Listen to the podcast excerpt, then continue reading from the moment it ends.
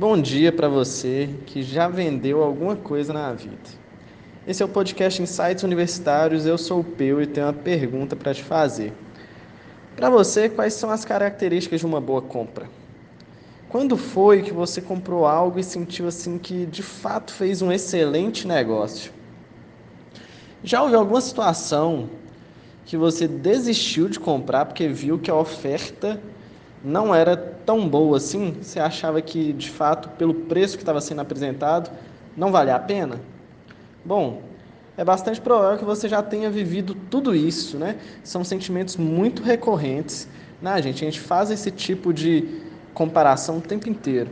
Mas você sabe o que determina essa sensação de que algo é caro ou, é, ou algo é barato? Bom, vou te contar algumas histórias sobre isso. Há um ano atrás, eu estava organizando um simpósio na minha faculdade. É, e como sempre eu costumo fazer, eu fui dar uma força para a turma do marketing e vendas do evento. Marketing e vendas é uma, uma segunda paixão minha e além da medicina. Gosto muito de estudar isso, gosto muito de trabalhar com isso. Na primeira semana de vendas presenciais do evento, aconteceu um fenômeno muito interessante. A gente montou lá mesas de vendas presenciais e tudo mais. E aí teve um primeiro dia em que eu fiquei responsável pela mesa de vendas. Quase 100% das pessoas que foram até a mesa compraram o ingresso. Aí o que aconteceu? No dia seguinte, uma outra pessoa assumiu o posto, o mesmo posto que eu estava no dia anterior. Fez uma venda apenas e foi lá e reportou para a equipe o seguinte: falou que ela achava que, a, que o evento estava muito caro, que muita gente tinha reclamado disso, que a gente precisava baixar o preço. Mas qual que é o problema? Tratava-se do mesmo evento. O mesmo evento de 20 reais que eu tinha vendido um monte no dia anterior. O produto era exatamente o mesmo. Aí eu te pergunto, o que é que mudou? Enquanto você pensa, eu vou te contar uma outra história. Nesse mesmo ano, eu organizei um outro evento que foi um sucesso de vendas. Mais de mil pessoas de várias cidades do Brasil se inscreveram. Foi um evento de execução muito difícil, com palestrantes internacionais, aula prática, estrutura extremamente robusta, robusta, muito recurso tecnológico envolvido e muitos organizadores por trás. Aconteceram alguns problemas? Aconteceram, como costuma acontecer mesmo em um projeto muito grande. Né? De certa forma, esses problemas até prejudicaram um pouco a experiência de, do, dos estudantes. Mas a qualidade do que foi entregue, ao meu ver, ainda assim foi excelente, foi muito boa mesmo. Mas aí o que aconteceu? A gente foi coletar os feedbacks dos estudantes que foram ao evento. Esse foi o evento mais ousado que eu fiz, com palestrantes de mais renome que eu já, já participei na minha vida. Mas ainda assim, muita gente criticou. A mesma pessoa que comprou feliz o evento, achando barato, ficou infeliz no dia da entrega. Independente do que eu pense sobre isso.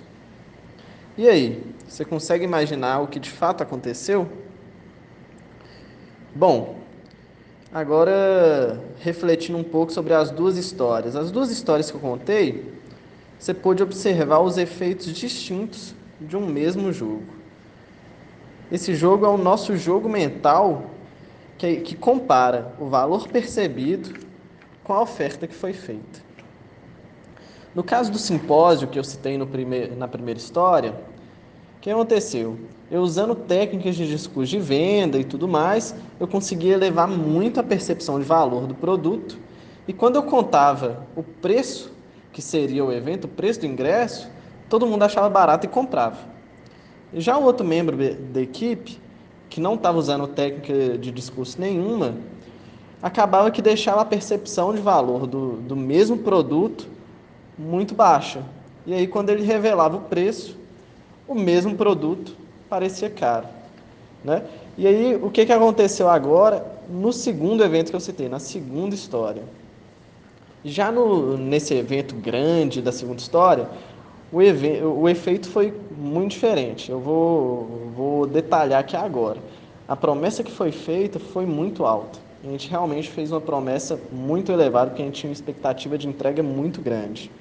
Foi tão alta que infelizmente a entrega ficou aquém da promessa para muitos participantes.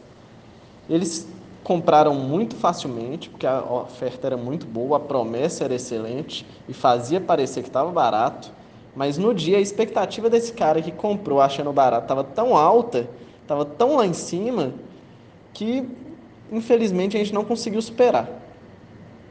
Então, qual que é a mágica desse negócio? Qual que é a mágica desse jogo? Como que você faz para ganhar isso? É preciso construir uma boa promessa, uma promessa suficiente para muita gente achar o, o preço baixo e comprar, mas no dia da entrega não tem opção, não tem negociação. É preciso entregar muito mais do que foi prometido. Se você prometeu 10, você precisa entregar 100. É mais ou menos esse o jogo. No dia de vender a percepção de valor, o cara tem que sentir que está pagando por um, mas está levando 10. E no dia do evento, no dia do, da entrega do produto, é preciso entregar 100 ao invés de 10. É mais ou menos isso. Esse é o jogo que a gente chama do jogo do over delivery. Quem sabe jogar bem não apenas vende muito hoje, mas acaba criando clientes muito fiéis e muito encantados com sua marca. Isso é o jogo de longo prazo, o jogo do over delivery, de sempre entregar muito mais do que se promete.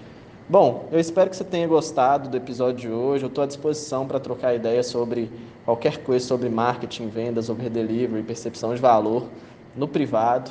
Me chama para trocar ideia. Muita gente tem vindo conversar comigo sobre os episódios. Então, assim, sinta-se à vontade, estou à disposição. Muito obrigado e até a próxima.